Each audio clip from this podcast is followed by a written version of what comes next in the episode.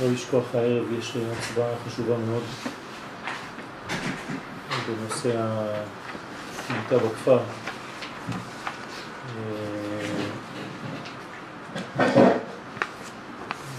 השם חשוב מאוד ללכת להצביע,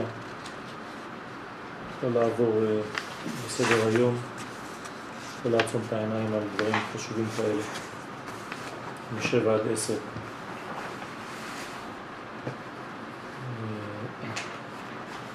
מחילה מכבודכם על כל הזמן שלא הייתי. תקופה קצת מורכבת, אבל בעזרת השם מנסים לחזור לשגרה. ולכן חשבתי לנכון גם כן לקיים את השיעור הזה, שבדרך כלל אנחנו מקיימים כל שנה, לא לבטל ולאט לאט לחזור שיעורים בעזרת השם עם המצב הבריאותי שלי מאפשר לי בעזרת השם. מזל טוב לשרון ותודה על כל הסמסים והביקורים, גם שלא יכולתי לקבל את האנשים שהגיעו, אבל אני מודה לכם מאוד. אה, היום הזה, יום אה, י"ז בתמוז,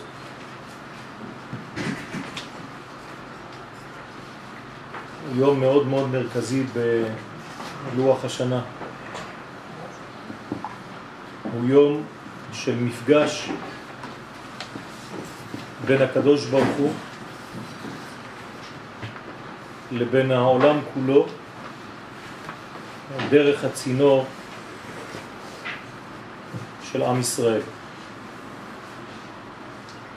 המפגש הזה הוא לא פשוט, הוא מפגש בין אה, המוחלט לבין העולם החומרי הבלתי יציב. והמפגש בין שני הדברים האלה, בין המוחלט לבין עולם החומר, זה מה שגרם לשבירה. אנחנו נראה שהשבירה הזאת יכולה להתפרש כדבר שלילי, אבל בהחלט אפשר לתפוס אותה כדבר חיובי מאוד ולראות אותה, את אותה שבירה כהתפרטות של השלם אל תוך אה, פרטי המציאות. מה זה המוחלט? המוחלט זה הקדוש ברוך הוא. זאת אומרת שהקדוש ברוך הוא ביום הזה בעצם חודר לעולמנו בדמות הלוחות, לא לשכוח שהלוחות ניתנו בי"ז בתמוז, אלא שכדי שהדבר הזה יפעל, אז הוא צריך במרכאות להשוות את הצורה המוחלטת העליונה שלו למציאות של העולם שלנו, כלומר לעולם של פרטים.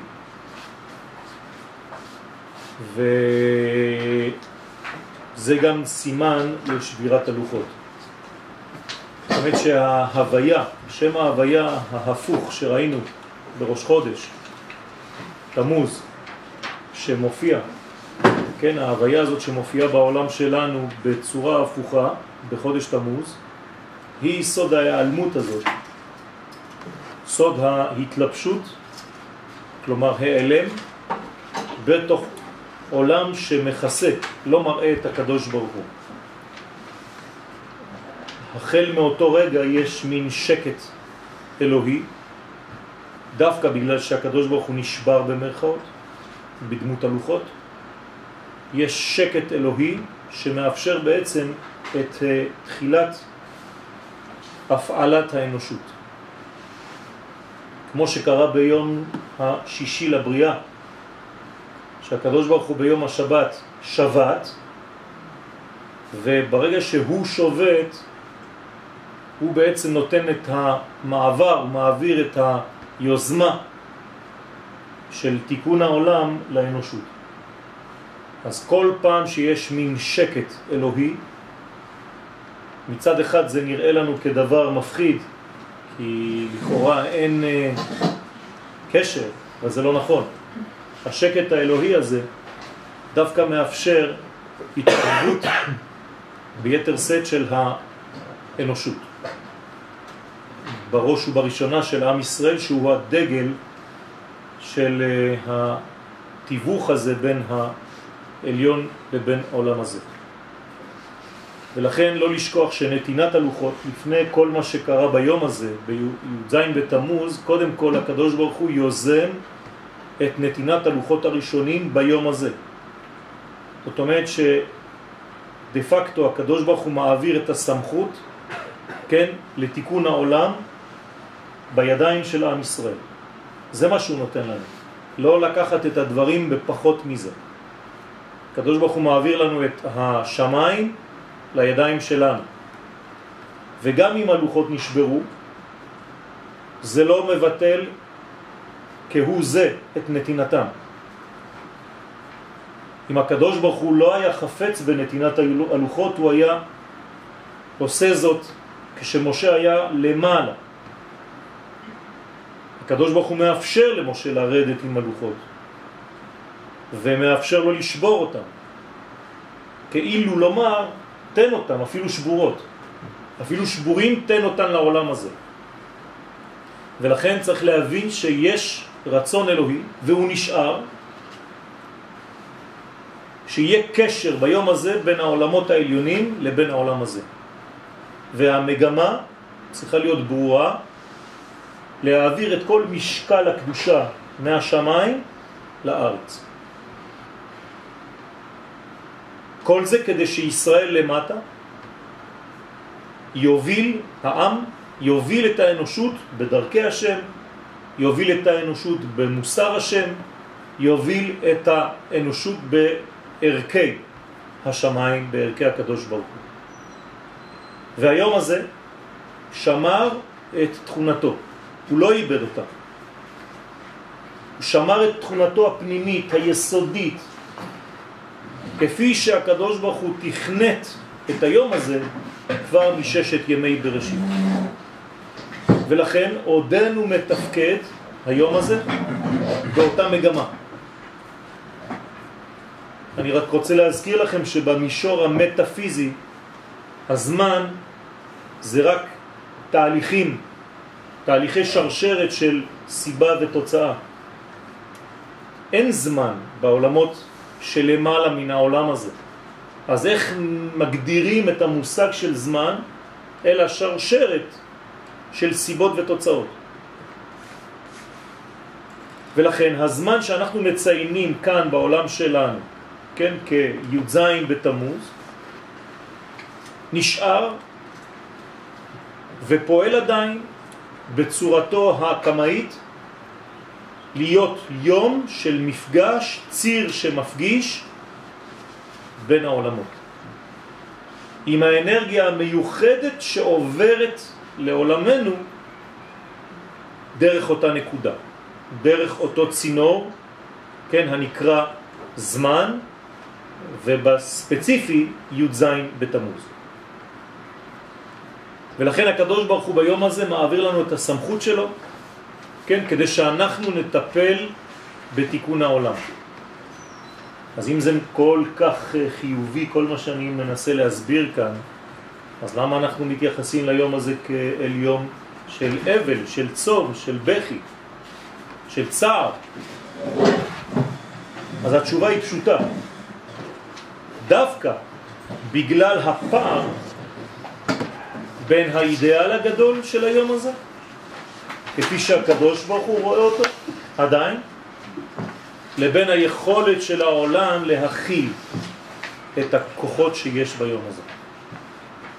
הפער הזה בין הרצוי לבין המצוי, זה מה שגורם את המשבר, זה מה שגורם את השבירה.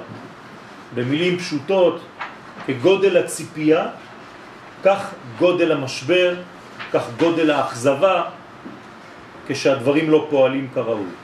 אבל בכל זאת, הדבר הזה מוכיח שהקדוש ברוך הוא לא ויתר על היום הזה, לא ויתר על האיכות הזאת, והוא עדיין בציפייה, כן, שהצינור הזה יתחיל לפעול כראוי, כן, בזמן בעצם אה, יהפוך את הימים מצער לשמחה. כלומר, אנחנו צריכים ליישם את כל מה שגנוז בתוך היום הזה ולהתחיל להפעיל את זה. אז אנחנו ניגש לטקסט שכתבתי בשביל להבין קצת איך הדברים האלה צריכים להיות מיושמים. המשנה במסכת תענית מתארת מספר משברים שחלו כולם, כן? בי"ז בתמוז, לאורך ההיסטוריה של עם ישראל. כלומר, יש איזה מין אה, מנטרה שחוזרת באותו יום, ויש כל מיני אירועים, ורק חלק מהם, ולא סתם המשנה מונה את מה שהיא מונה, וגם הסדר שבה הדברים נמנים הם לא אקראי. הסדר הזה הוא סדר אמיתי, והמשנה, כלומר חכמים, רוצים להעביר לנו מסר למה זה קודם לזה וזה קודם לזה בתיאור של מה שקרה בי"ז בתמוז.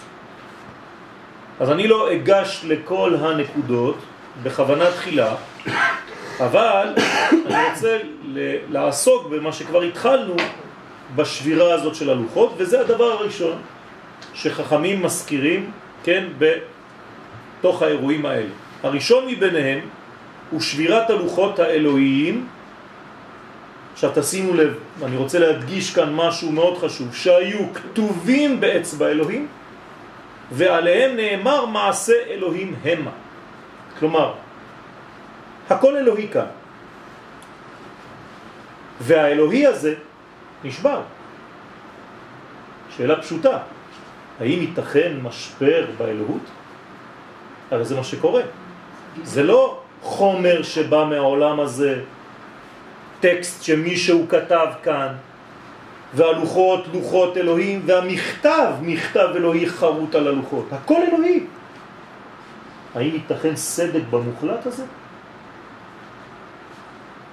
שבירה זו, קודם כל לענייננו, מהווה בעצם אב טיפוס לכל המשברים הקיימים בפוטנציאל במציאות.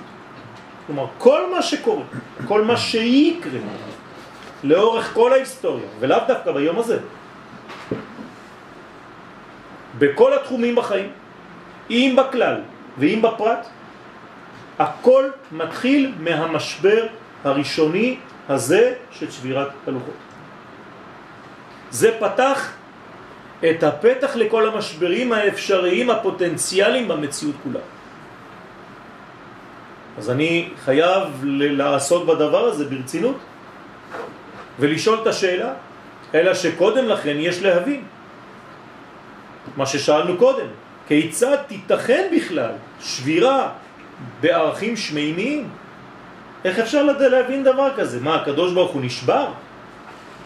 משהו ממנו יכול להישבר? איך יעלה על הדעת שמעשה אלוהי כדוגמת הלוחות יישבר? שאלה שמתחייבת. ומה באה השבירה הזו ללמדנו, אם כבר היא קורית? זאת ועוד, בשעת משבר מתעוררות באדם ספקות בענייני אמונה. אז גם זה צריך לקחת בחשבון. הקדוש ברוך הוא יודע שאחרי המשבר הראשון הזה של כל ההיסטוריה, ואחריו יבואו אין ספור משברים, כל פעם משבר כזה יכול לגרום לספק אצל האדם, ספק באמונה. וקשה לו להאמין, לאדם, כן, שהמצב שהוא חווה כעת קשור איכשהו לערכי הנצח. גם המשבר שאני נמצא בו כעת זה קשור לערכי הנצח? תעזוב אותי, נו. ערכי הנצח זה דברים אלוהיים שנמצאים במקביל, בעולם גבוה, ופה אנחנו בזבל. גם המשברים הקטנים האלה, בכלל ובפרט, קשורים לנצח? האם גם לנצח יש חלק במציאות הרע? שאלות חשובות מאוד, עקרוניות מאוד. מה, גם הנצח שייך לזה? לכל המשברים האלה? לכל המציאות של הרע בכלל בעולם? האם המשברים הקשים של החיים הם בעלי משמעות? עוד שאלה. בתוך השאלות עוד שאלה. כי אם אתה אומר לי שיש קשר לנצח, זאת אומרת שגם המשבר הזה הוא בעל משמעות. זאת אומרת שאין שום מצב במציאות שהוא חסר משמעות. אין דבר כזה. כי אם לא, אתה כאילו דוחה את מציאות ההשגחה האלוהית מאותו מקום, מאותה נקודה. זה כבר כפירה. זו כבר כפירה בממלא כל אלמין וסובב כל אלמין לאתר פנוי מיני. אין מקום פנוי ממנו, אז איך אתה אומר לי שדווקא בנקודה הזאת הספציפית של הכאב הפרטי או הכללי שלך או הציבורי, לא חשוב איך, הקדוש ברוך הוא לא נמצא. עד שהם תופסים מקום בסדרו של עולם.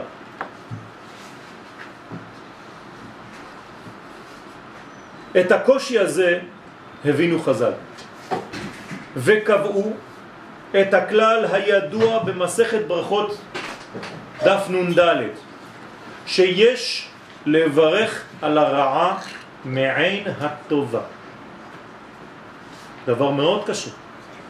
חז"ל קובעים לנו כאן הלכה שצריך לברך ברכה גם על הדברים הרעים. מה יכול להיות הרע הגדול ביותר? היעלמות המציאות, מוות. וצריך לברך על מת. צריך לברך על המוות. ברוך דיין האמת. מה זה אומר? זה אומר שחכמים בחוכמתם הגדולה רוצים בכוונה להכניס, לערב את הקדוש ברוך הוא גם בבית האבל. גם במקום שיש בו צר מכניסים את הקדוש ברוך הוא לסיפור. במקום שאתה אמרת, יש הכל פה, חוץ מהקדוש ברוך הוא. באים ומכריחים אותך לברך ברכה ולהזכיר את שם השם. מה הולך פה? ברכה זו עניינה פנימי מאוד, והיא באה להשיב לאדם את הוודאות שמציאות השם פועלת גם במצבים הקשים ביותר של החיים. לכן אתה חייב לברך גם שם. ועל כן קבעו את נוסח הברכה ברוך דיין האמת. כלומר, קודם כל ברוך, שלמדנו כבר במקומות רבים שזה קשר, מלשון להבריך. כלומר, הקדוש ברוך הוא אתה קשור גם למצב הנוכחי, גם למשבר הנוכחי. דיין, כלומר אתה פועל בהשגחה מאוד מאוד מיוחדת על העולם, כמו דיין שחייב לבדוק את הכל, והאמת. כלומר, שום דבר לא יוצא מההשגחה שלך, מהשליטה שלך, ואוי ואבוי אם מישהו מאיתנו יחשוב לרגע אחד שדווקא בנקודה ספציפית כזאת או אחרת, הקדוש ברוך הוא לא קיים. אוי ואבוי. באים חכמים מיד והולכים לקצה לזמן של מוות וקובעים שם ברכה ברוך דיין האמת. המשברים הם חלק בלתי נפרד מהחיים. ואשר על כן, גם הם נמצאים במערכת הגדולה של הקודש. זה קשה מאוד לבן אדם להבין. הוא חושב שרק כשהדברים נראים, כשהדברים טובים, כשהדברים אלוהים, כי מה זה אלוהים? זה אמור להיות דברים טובים. איך יכול להיות שהאנטיתזה לאלוהות כמו מוות, גם היא חלק מהאלוהות, שהיא אינסוף. ברכה זו באה להזכיר ולהמחיש את ההשגחה העליונה הפועלת באופן רציף על כל רובדי המציאות. זאת אומרת, זה אפילו רגע אחד לא מפסיק. החולשות הן רק אצלנו. אבל אצלו התברך אין הפסק. כי אם היה הפסק הוא לא היה אלוהי. ואם הוא לא אלוהי הוא לא אינסופי. ואם הוא לא אינסופי אז אני לא מתפלל אליו. מה יש לי לעשות עם איזה אלוהים קטן? אני מתפלל, אני מתייחס, אני מאמין רק באין סוף ברוך הוא, אני לא מאמין באלוהים אחרים, קטנים, יותר מזה. פחות מאין סוף לא מעניין אותי. עצם הברכה מעיד על הימצאותו של הקדוש ברוך הוא בכל, וזוהי גם נחמה גדולה לדעת בוודאות שקיימת משמעות עמוקה לכל המשברים שאנו עוברים בכלל ובפרט. אתם מבינים למה חכמים קובעים לנו לברך? זה לא סתם להגיד עוד איזה ברכה, על כל דבר מצאו לנו איזה ברכה, כדי לעשות אותנו דתיים בכל החלקים של המציאות. לא. ברכה זה דבר מאוד חשוב. זה מחדיר את מציאות השם גם בריק שעכשיו נוצר. ברכה הזו קובעת ברמז שאין פינה במציאות שאינה נתונה תחת השליטה האלוהית הבלעדית ואת האמונה שאין מקום פנוי ממנו יתברך כדברי הזוהר הקדוש שהוא יתברך סובב כל עלמין וממלא כל עלמין.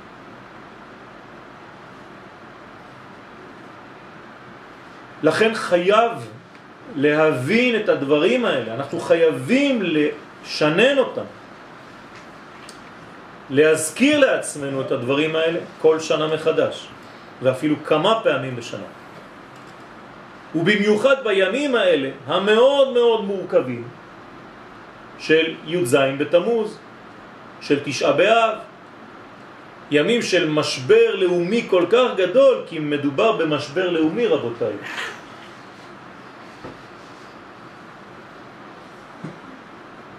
ואיך אנחנו מתמודדים ואיך אנחנו מתקנים את זה לעתיד לבוא. שבירת הלוחות בי"ז בתמוז הוכיחה פעם אחת ולתמיד שקיים רצון אלוהי ברור לשותפות מלאה של השמיים במשברים של ישראל בעולם הזה. פלא פלאות. כלומר, אתם נשברים, גם אני נשבר איתכם. לא כדי להראות לכם שאני חלש, אלא כדי להראות לכם שאני שותף במשברים שלכם ודואג לזה. גם אם אצלי זה לא עושה כלום במבט הקוסמי העליון. בוודאי שאצל הקדוש ברוך הוא אין שינוי. אבל ביחס, בגילוי שלו, יש. שבירת הלוחות היא בעצם עדות נאמנה לדאגתו העליונה לגורלם של ישראל. והוא התברך מזדהה עם כאבם ומגלה זאת בדמות הסדק שהוא מאפשר בקומת הגילוי. הסדק הזה הוא כמובן שבירת הלוחות. והוא יוליד את כל הסדקים ואת המשברים של כל ההיסטוריה במשך כל ההיסטוריה הארוכה והמאוד מאוד מאוד מורכבת ועשירה של עם ישראל. ההתייחסות כאן היא, כך נראה לי, להסתר פנים, אבל לא להסתר פנים גדול, אלא לחצי הסתר פנים. כי הקדוש ברוך הוא לא יכול להסתיר פניו בצורה מלאה. כלומר, אם אני לוקח את הפנים של הראש של השכינה, אז חצי הסתר פנים. האם זה נכון? אני לא מדבר כאן על הסתר פנים, אני דווקא מדבר על גילוי. בי"ז כן, בתמוז הקדוש ברוך הוא מתגלה לעולם הזה עם לוחות ראשונים, אלוהיים. אי אפשר יותר גדול מזה, אי אפשר. אין גילוי יותר גדול מהיום הזה, יותר גדול ממתן תורה שחגגנו לפני כמה שבועות. כי שם זה כבר, זה, זה רק קולות, זה רק דיבורים. פה אנחנו מקבלים חומר, שאני אפילו לא יודע מה זה, חומר אלוהי. אתם ראיתם פעם חומר אלוהי? והלוחות, לוחות אלוהים. אני לא יודע מה זה. אז חז"ל מתחילים להסביר לנו שזה חומר מיוחד של סנפיריון וכל מיני דברים, אני לא יודע מה זה. לא מבין. זה גילוי פנים בעוצמה הגדולה ביותר שאפשרית ביחס לבני בן אנוש. עצם זה שאנחנו לא יכולים להכיל את זה, אחרי זה זה גורם למשהו אחר, אבל נתייחס גם לזה. במסכת תענית, עכשיו תראו מה קורה פה, ואני רוצה להוכיח את השותפות הזאת בצורה מאוד מאוד מאוד ציורית, עד כדי המחשה כל כך גדולה, שבחיים לא ראיתם דבר כזה. במסכת תענית, דף ד' עמוד ב', מלמד את המשנה בין היתר, בשבעה עשר בתמוז הופקעה העיר. אמרתי לכם שקרו הרבה דברים. לא באותה שנה, במשך כל הדורות. כן, אפשר להוסיף לרשימה גירוש היהודים מגוש קטיף, כן?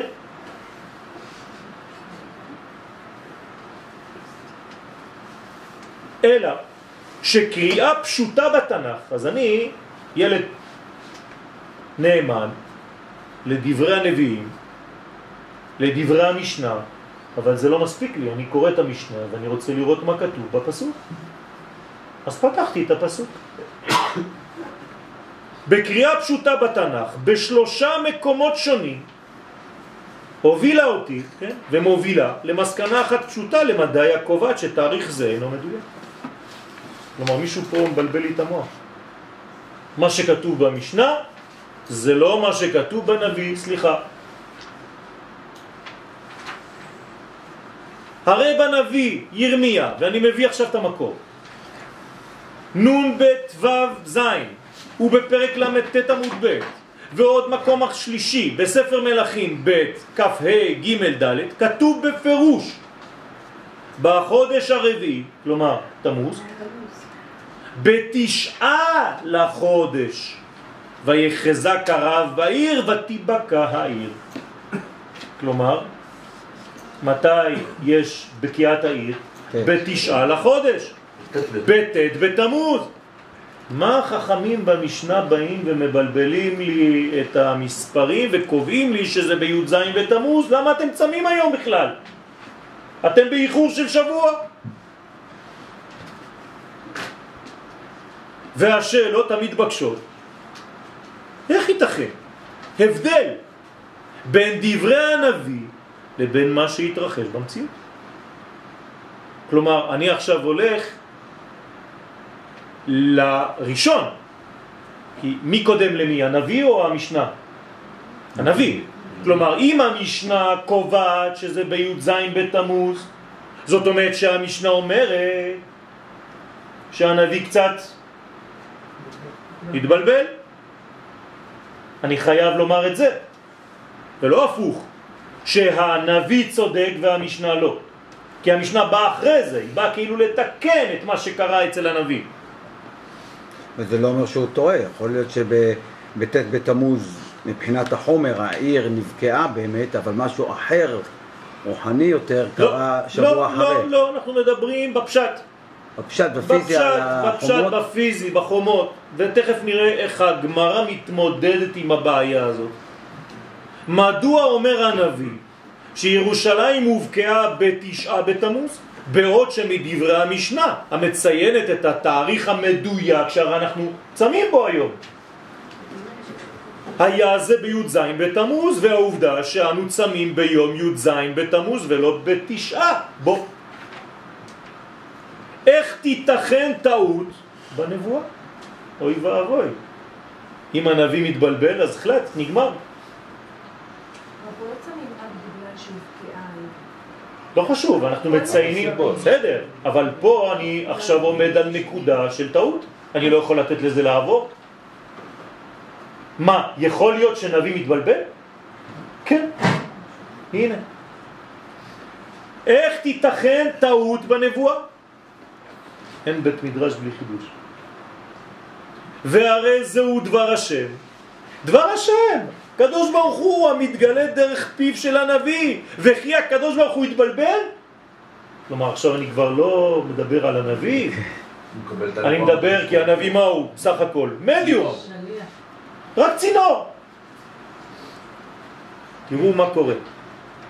הלכתי ובדקתי בתלמוד. בתלמוד בבלי, במסכת תענית דף כ"ח עמוד ב', ישנו אכן ניסיון ליישב, אתם יודעים, הגמרא ככה, קשה. אז יש ניסיון ליישב את הסתירה בין התאריכים, ושם נאמר, בראשונה, כלומר בבית ראשון, הובקעה העיר בתשעה לחודש, תמוז, ואילו בשנייה, כלומר בבית שני, אז הובקעה העיר בי"ז בתמוז, וחכמים בעצם התעסקו רק בבית השני כי הוא קרוב אלינו. דחוק. וחז"ל קבעו את התאריך, תאריך הצום, לפי מה שאירע בחורבן הבית השני, שהוא קרוב יותר לזמננו.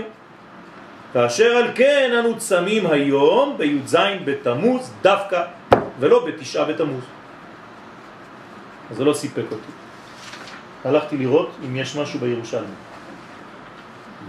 אלא שלעומת דברי התלמוד הבבלי, בא התלמוד הירושלמי במסכת תענית דף ד' הלכה ה', הוא מחדש דבר מדהים בשם רבי תנחום בר חנילאי, שאומר בפירוש קלקול חשבונות יש כאן.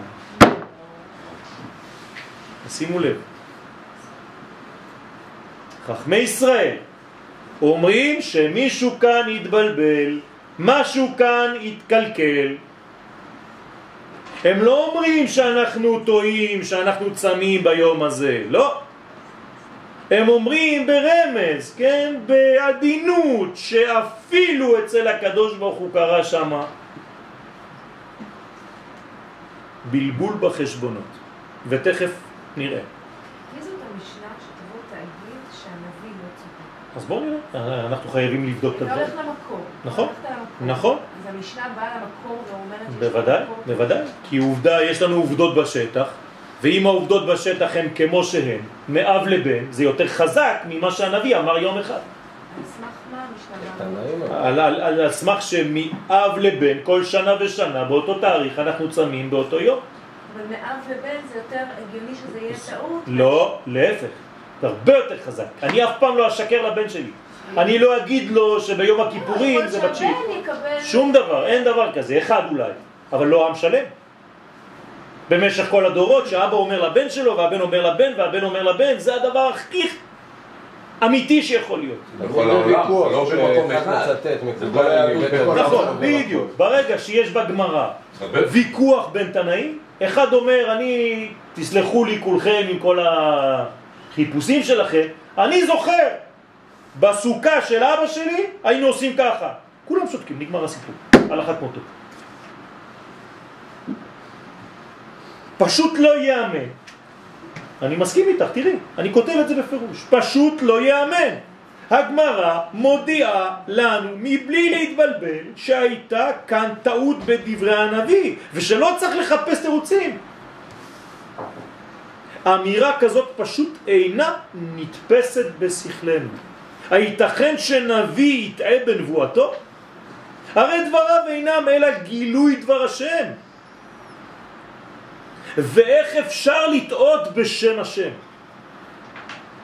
אני שואל פה שאלות, אני לא מוותר לעצמי.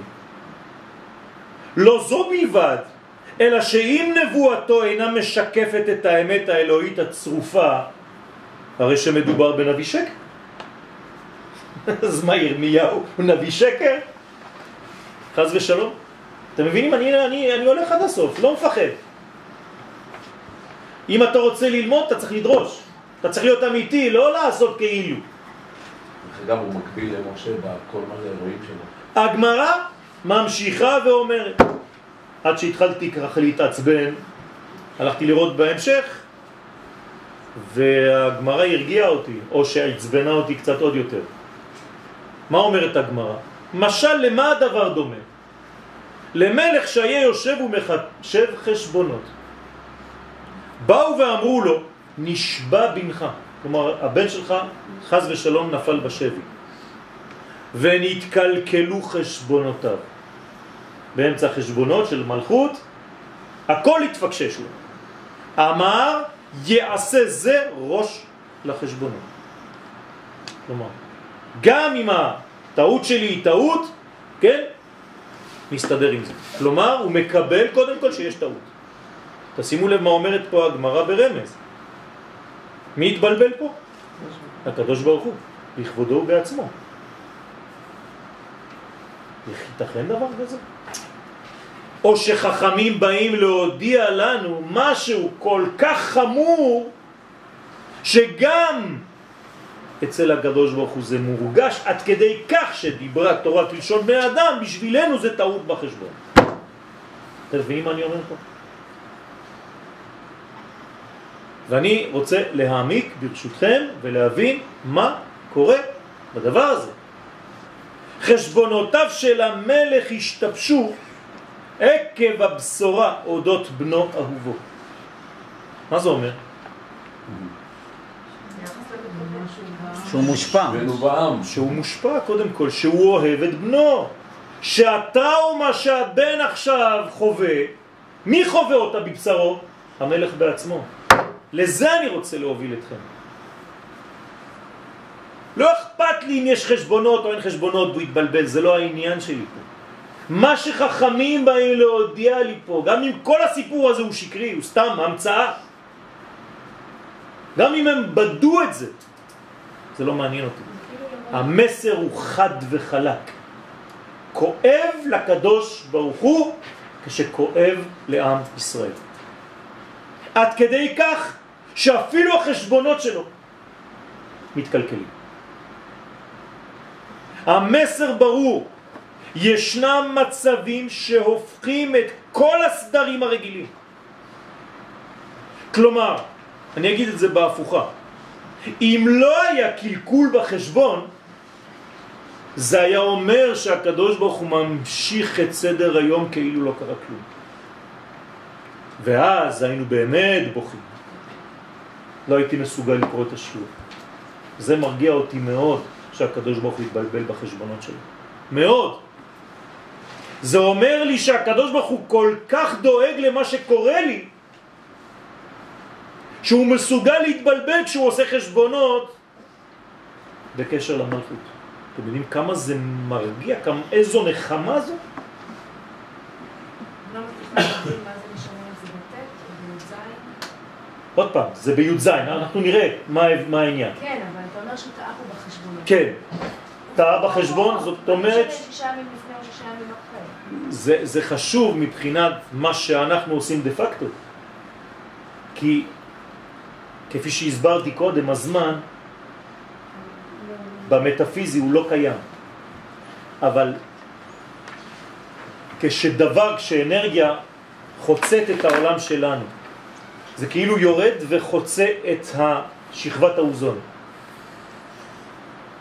מתי המאורע הזה חדר לעולמנו? זה חשוב מאוד לדעת. כי אם זה בט' או בי"ז, זה משנה לי את כל הסדרים פה. האריזל קבע ימים שבהם אסור להתחיל בהם שום דבר. אחד מהם י"ז בתמוז. כלומר, אם אתה רוצה לקבוע או להתחתן או לקבוע משהו חדש, לקנות רכב, אל תקנה אותו היום. למה? כי יש בחדירה הזאת מהאין סוף לסוף דבר שהתפקשש באיזושהי תקופה שזה השאיר את חותמו לכל הזמנים עד שבעזרת השם הקדוש ברוך הוא יהפוך את הסדרים שאנחנו נהפוך את הסדרים כי הדברים ניתנו כבר אלינו. הלוחות פה. בסדר? זה כבר ההמשך.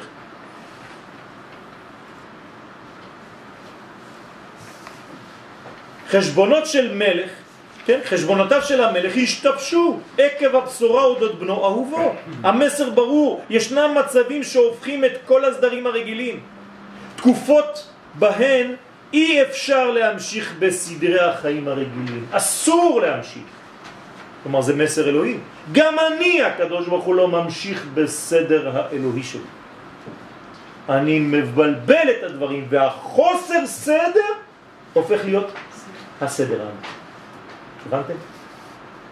כלומר, ישנם זמנים בחיים שדווקא כשאתה לא מסודר, זה הסדר. כי אם היית מסודר בזמן שהעולם לא מסודר, אתה לא בסדר. אתם מבינים מה אני אומר? יש כאן השתוות הצורה האלוהית למועקה שמתפתחת בעולם הזה. זה חשוב מאוד לדעת. משברים כאלה מחייבים גישה מחודשת למציאות. כלומר הקדוש ברוך הוא, אני עכשיו מוסיף משהו שלא כתבתי, עושה בכוונה להתבלבל בחשבונות שלו. כדי להודיע לנו שגם אצלו הסדר השתנה. גישה מחודשת למציאות וסדר חדש העומד לפעמים בסתירה מוחלטת עם הסדר הבסיסי. דווקא. הלא סדר הוא הסדר. חורבן בית המקדש אינו מציין חורבן של בניין. זה אירוע מזעזע את היקום כולו. כי מה זה בית המקדש? זה שגרירות אלוהית בעולם הזה. כלומר הקדוש ברוך הוא בעצם סילק את כל השגרירים. החריב את ה... משכן שלהם. אמבסדי, נגמר, אין כלום. כלומר הקשר בין העולמות כאן הופך להיות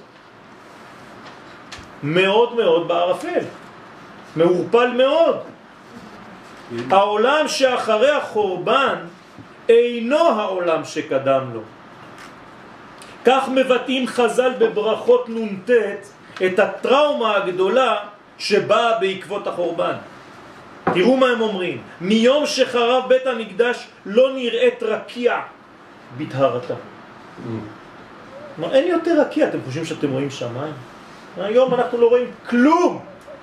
זה דמוי שמיים, מה שאנחנו רואים היום. יש קניונים שמציירים לך שמיים על התקרה. כן. מי שהלך בלס וגאס, כן? הכל שם חיקוי, הכל שם לא אמיתי. שום דבר לא אמיתי. אתה נכנס לאיזה מקום, אתה רואה שמיים, זה לא שמיים, סתם צבע.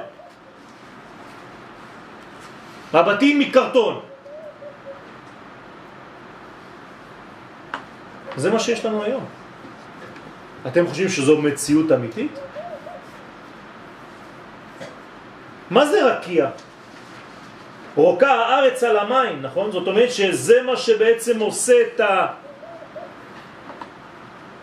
את, את האנרגיה, את ה... איך הייתי קורא לזה? יש מנגנון שהוא בעצם אלקטרומגנטי בין השמיים לבין הארץ, זה הרקיע. ואם זה לא טהור, אז זה מעביר לנו מסרים לא נכונים. שנאמר בישעיה, אלביש שמיים כדרות, הנה. מה אומר הנביא כדי לאמת את מה שהוא אומר, לחזק את מה שהוא אומר? השמיים של היום הם לבושים בשחור. דבר קודר, חשוך ושק אשים כסותם. השמיים. זאת אומרת שהשמיים באבל, זה מה שכתוב, נכון? בלבוש שק. לובשים בגדים שחורים, כמו אבלים, ובכלל הכל מכוסה בשק. שק ואפר יוצע לרבים. זו מציאות חשוכה שאינה מאפשרת עוד לראות את קשר החיים המחבר בין השמיים לארץ. הרי אתה רוצה לחיות בעולם הזה עם ערכים עליונים, אבל מה שאתה מקבל הוא לא נכון, אז מה אתה עושה? איך הערכים, למה הערכים העליונים לא חודרים לעולם שלנו בצורה ברורה? למה אנשים כל כך בורים?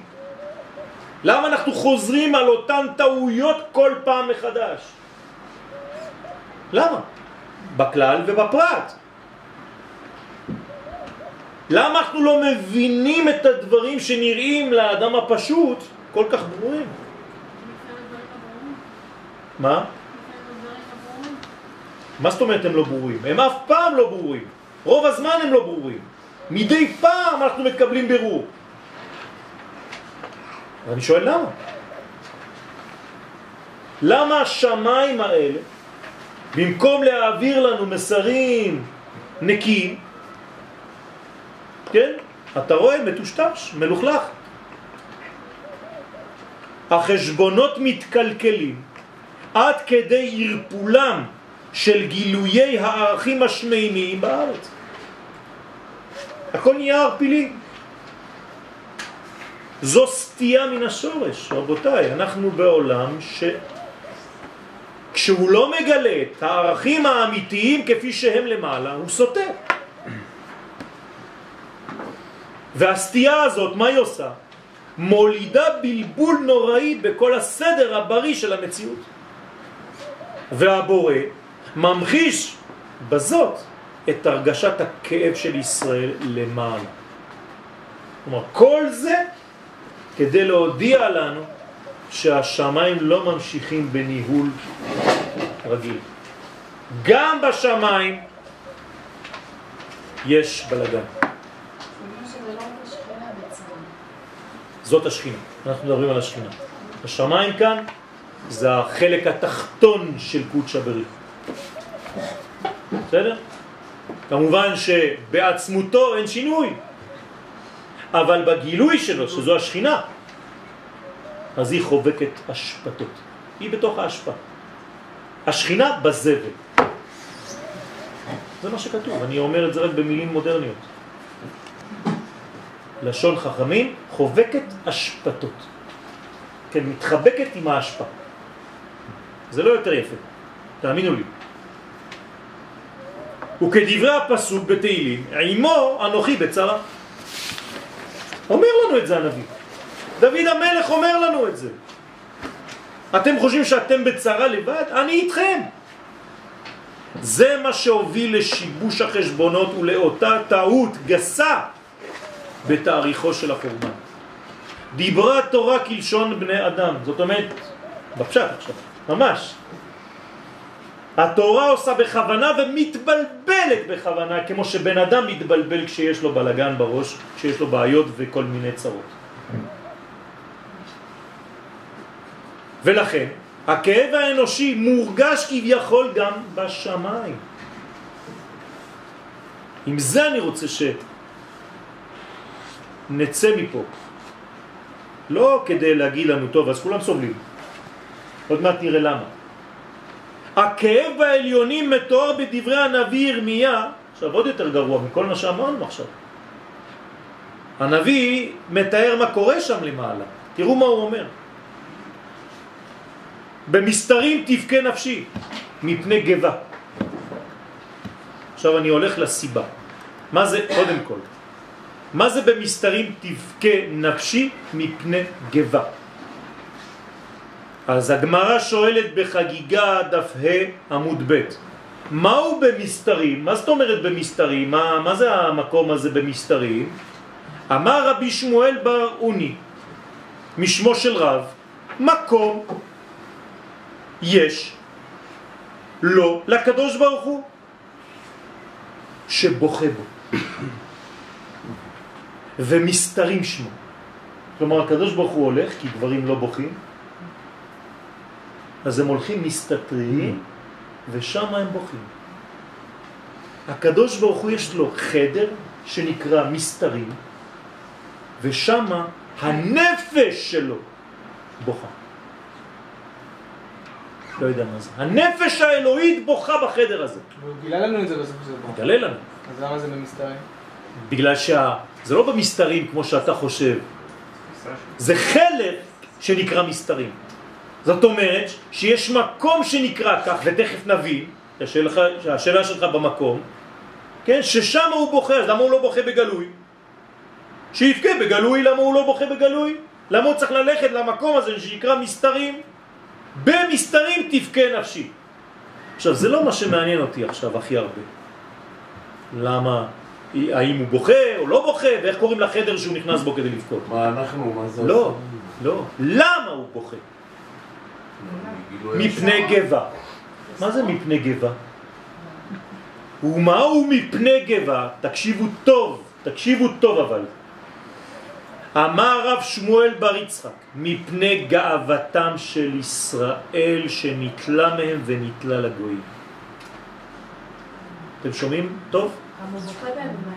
הקדוש ברוך הוא בוכה בגלל שאנחנו, עם ישראל למטה, מאבדים את הגאווה הלאומית שלנו. בשביל זה, רק בגלל זה הקדוש ברוך הוא בוכה. אף פעם לא תראה שהקדוש ברוך הוא בוכה בגלל שמישהו לא שמר שבת, אף פעם לא תבכה בגלל שמישהו לא הניח תפילין, בגלל שמישהו לא אכל כשר, בגלל שעם ישראל עבוד עבודה זרה, שום דבר, אף פעם לא ראינו דבר כזה. רק על דבר אחד הקדוש ברוך הוא בוכה וחכמים אומרים לנו את זה. מפני גבע, מפני שאין לנו גאווה לאומית, כי אנחנו לא יודעים מה זה גאווה לאומית. איבדנו אותה, וכשאתה מאבד אותה, היא ניתנת לגויים. רבי שמואל בר נחמני אמר, גבה, גבה מלשון גו, גו מלשון או גאווה וגם דבר פנימי. כלומר הדבר הפנימי ביותר בישראל זה הגאווה הלאומית. מפני גאוותה של מלכות שמיים שנתלה. כלומר, אם לא הבנת, אז בא רבי שמואל ונותן לך את השכבה השנייה, הוא אומר לך, אתה יודע מה זה בכלל גאוותם של ישראל? זה המלכות, מלכות שמיים, זה אותו דבר. הרי איך הקדוש ברוך הוא גאה?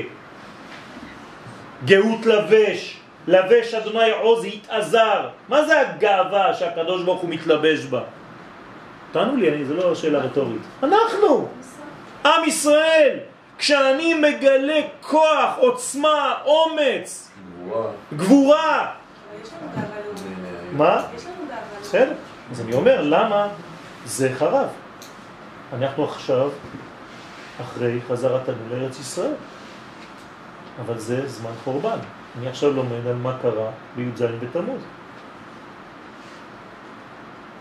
כשהגאווה הלאומית של ישראל נשברת ומושפלת, שזה מה זה אומר? זה הבסיס לכל הגלות. הבסיס לגלות זה שנעלמה הגאווה הלאומית. והבסיס לגאולה זה שהגאווה הלאומית חוזרת. עוד לפני שחרב הבית, כאילו, איבדנו את הגאווה הלאומית? בוודאי. ברגע שאתה כבר שוכח ברגע שהפכת את היהדות לדת, אתה כבר בשפל המדרגה, בלי להרגיש. קיבלתי מכתב ממורנו ורבנו הצדיק, רבי משה אהרון הכהל, שבו הוא אומר לי, כן, בפעם הראשונה, אני כבר מתכתב איתו, לא יודע כמה שנים, טובות, פעם הראשונה, כותב לי, 1948, ראשית צמיחת גאולתנו. אתם לא יודעים מה קורה לרב מאז שהוא כתב לי את המכתב הזה. אתם לא מבינים. כל האנשים בעדה החרדית יורדים עליו, אני רוצה לקרוא לכם הם יודעים כי הוא כתב את זה לכמה דברים, לכמה אנשים. זה המסר שאני מקבל מהשליח שלו. רבי יואל שלום, מה שלומך? עכשיו התחילו לתקוף את הרב שהוא ציוני כי הוא חשבן את הגאולה מיקום המדינה ואומרים שהוא עכשיו שייך לערב רב.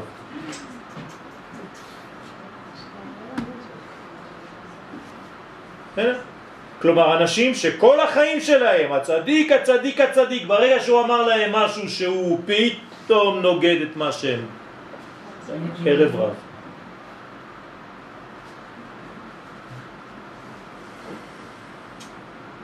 אז אמרתי, הגאווה הלאומית חזרה, אבל לא אצל כולם. יש אנשים שעדיין חיים בגלות, בארץ ישראל, עם מנטליות גלותית. שאלה אולי, אני לא הבנתי בדיוק. אפשר להגיד שאומרים לחמאס הפסקת אש, זה גם להביע קצת של הגאווה הלאומית? אני לא יודע, זה יכול להיות טקטי. זה יכול להיות לא טקטי. אם זה לא טקטי, כן. אם זה לא טקטי, בוודאי שכן. אם זה טקטי, אז הוא חזק מאוד. אוקיי. אין לי מה להגיד, אפילו ממש תרגיל חבל על הזמן. בוודאי. כן. לעשות הפסקה כאילו הוא יודע שהם לא יעצרו, ואז הופ, להתחיל מחדש עם אה, גושפנקה מחודשת. לא לי שתעשו. בסדר. נחכה לי"ז הבא. עכשיו, כן. מי שנותן כוח לרע, נותן מציאות לרע. כן, קדוש ברוך הוא. נו, אז מה? נכון? אז זה משנה.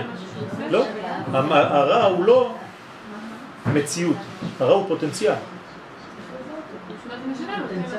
לא, לא. כשאני משחרר אז אתה הופך את זה למציאות. הרי הפסוק אומר בפירוש יוצר אור ובורא רע. איפה נמצא הרע? בעולם הבריאה. בריאה זה עדיין לא יצירה. זאת אומרת שמי הופך את הרע למציאות? האדם. הרע הוא פוטנציאל. בני האדם הופכים את הפוטנציאל שנקרא בלשון הקבלה בריאה ליצירה ועשייה. אז אנחנו אשמים בזה בוודאי. אנחנו לוקחים את הדבר הזה שהוא נמצא בפוטנציאל בלבד והופכים אותו על ידי היצר לעשייה, רע, חס ושלום. אבל יצירה זה עדיין מלכים. עשייה זה לא, לא חשוב, אבל שם מתחיל היצר. יצר הרע זה מתחיל בעולם היצירה. שלקח מדרגה מבריאה ועשה אותה מציאות, הפך אותה למציאות. בוודאי, בפנימיות אנחנו הרבה יותר גבוהים. וישלח יעקב מלאכים. איך יעקב יכול לשלוח מלאכים?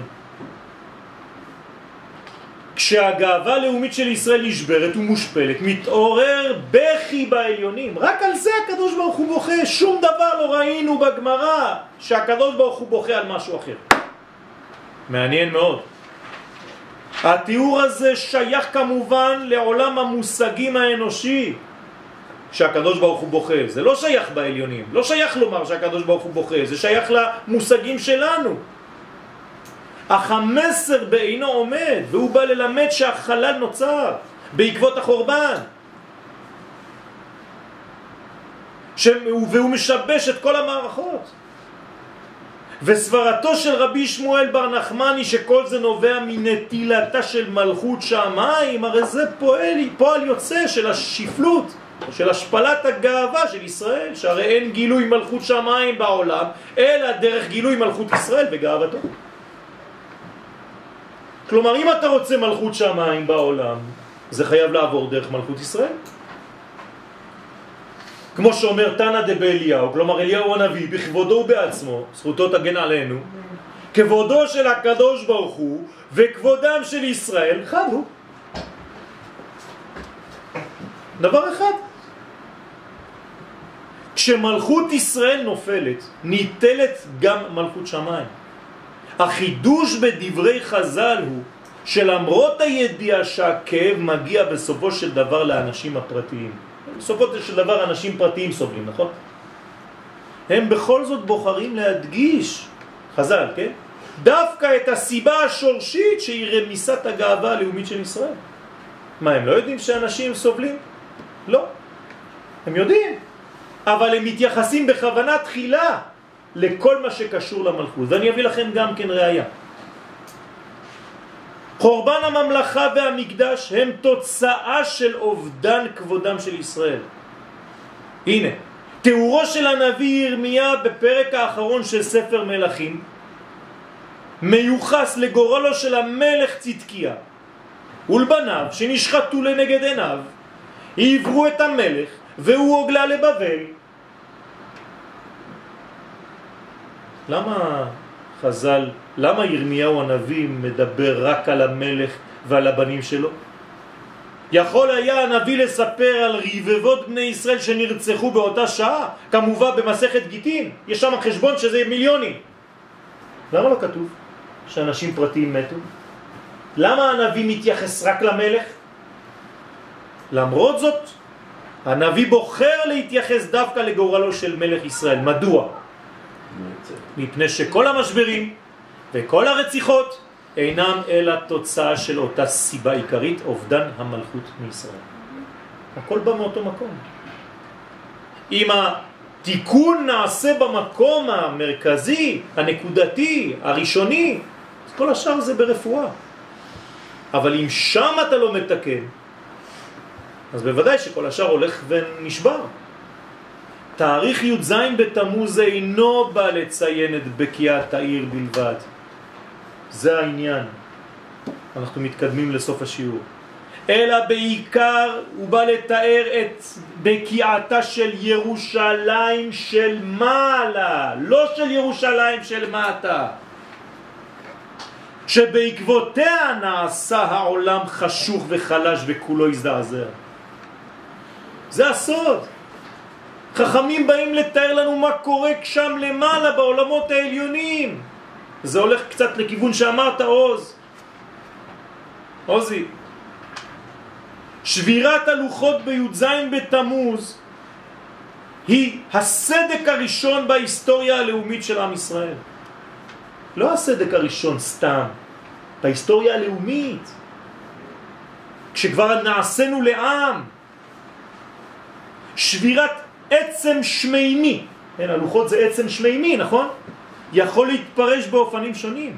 או שזה מדכא את האדם, או שלהפך, זה מרומם אותו להבנת הרצון האלוהי לתפוס חלק במשברים השונים של ישראל. כי בצרתם לא צר. ולהגיע לתבונות דקות יותר הרואות במשברים את הזירה הנחוצה לצמיחות מחודשות בחיי העם ובחיי הפרט. כלומר, אם אתה לא רואה את זה בצורה כזאת, אז כל משבר בא ועוד שם לך עוד שכבה והורס אותך לאט לאט. אבל כל משבר, כמו אישה שיושבת על המשבר, זה בשביל מה? בשביל ללדת. אם לא, אז המשבר היה חינם. אז הסיטואציה הזאת הייתה חינם. אם אנחנו יוצאים מהסבב הזה בלי להפיק מסקנות אמיתיות לעתיד שלנו, אז בשביל מה זה היה עוד פעם? להגיד לנו שיש לנו כיפת ברזל?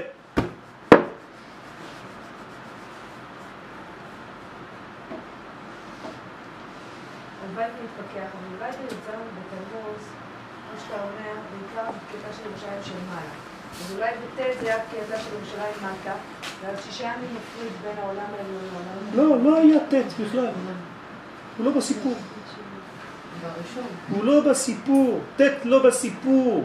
זה קלקול חשבונות של הקדוש ברוך הוא. לכן לא, תצייני בכלל את התאריך הזה. את מציינת ט' בתמוז? כלום. הרי שבירת הלוחות, עם כל הכאב שיש בה, הניבה בסופו של דבר תוצאה חיובית בגילוי הלוחות האחרונים. נכון? נשברו הראשונים. לא רק שהם לא נעלמו, משה שמר גם את השבירות, את השברים, גם קיבלנו את הלוחות השניים, שהם הרבה יותר קרובים למדרגת האדם, לתורה שבעל פה. הצער עצמו הוליד נחמה שיש לברך עליה. ועובדה הזו באה לחזק בנו את האמונה שכל מצב בחיים, ואפילו המורכב, גונז בתוכו משמעות פנימית וסיבה עמוקה. זאת ועוד, המשבר מפנה גם זמן איכות. תראו כמה זמן יש לאנשים היום. מכריחים אותם, הם לא הולכים לעבודה, פחות עושים דברים, יותר נמצאים במשפחה, יותר נמצאים בממ"ד, כן? זה זמן איכות. זה זמן איכות. זה הזמן שצריך לעשות בו חשבון נפש הגדול ביותר. לא סתם להעביר את הזמן עד שזה יפסיק בחוץ. אלא להפך, אם כבר אנחנו פה, אם כבר אני מרותק למיטה, אני צריך לעשות חשבון נפש, כי אין לי זמן אחרת. אני רץ ממקום למקום. זמן שנתמנה מכל השידורים הפחות חשובים באותו רגע לטובת הנושא המרכזי הגנוז במשבר ושאותו יש להבין כדי להפיק את התועלת המרבית לצורך התיקון. למשל, ישיבת השבעה בבית האבלים מכריחה את בני הבית להתפנות מכל הנושאים האחרים. זה איש עסקים, חבל על הזמן, אתה לא רואה אותו, אפילו אי אפשר להתקשר אליו. עכשיו הוא כמו ילד קטן, יושב פה שבעה ימים עם גרביים, או יחף ולא זז, עם האחים והאחיות שלו. מי הכריח אותו? יש כאן הכרח. מכריחים אותך להתפנות מכל הנושאים האחרים לטובת חשבון נפש מעמיק ומחודש ביחס לעיקר ולטפל בחיים שלך. דווקא בזמן, בזמנים של חושך, מופיעים הבדלים דקים שלא נראו לאור, לאור היום. דווקא. הרי איך אתה רוצה לראות נקודות של אור? דווקא בזמן חשוך. באופן פרדוקסלי מאפשר החושך לזהות ניצוצות קטנים של טוב שקשה לראות אותם באור גדול. מכת חושך שקדמה ליציאת מצרים היא דוגמה מצוינת. דווקא במכת חושך ניצלו ישראל את מצרים וביררו מהם, ממש בירורים, לקטו מהם את חלקי האור השייכים להם שהיו שבויים בגלות. אז עוד פעם, אם אני נשאר ברובד הסיפור הפשוט שהייתה מכת חושך ואז אמרו לי לך תביא איזה משהו כדי שתצא ממצרים עם איזה כלי, משהו כי אין לך כלום. נו, אז באמת, מי שלומד את התורה ברמה כזאת, חבל על הזמן. חבל על הזמן. מה דודך מדוד היפה בנשים? צאי לך! אומר הבן איש חי, מי שלומד תורה ברמה כזאת, אומרים לו לצאת מגן עדן. תחזור בגלגול, לא עשית כלום בעולם הזה. אותו דבר בייתנו לעולם הזה. הרי בשביל מה באתי לעולם הזה? כדי ללקט ממנו את הניצוצות, את כל מה שאני יכול. ואת רוב הזמן אני מעביר בשידורים שלא שייכים בכלל, אבל בכלל, למדרגה האמיתית.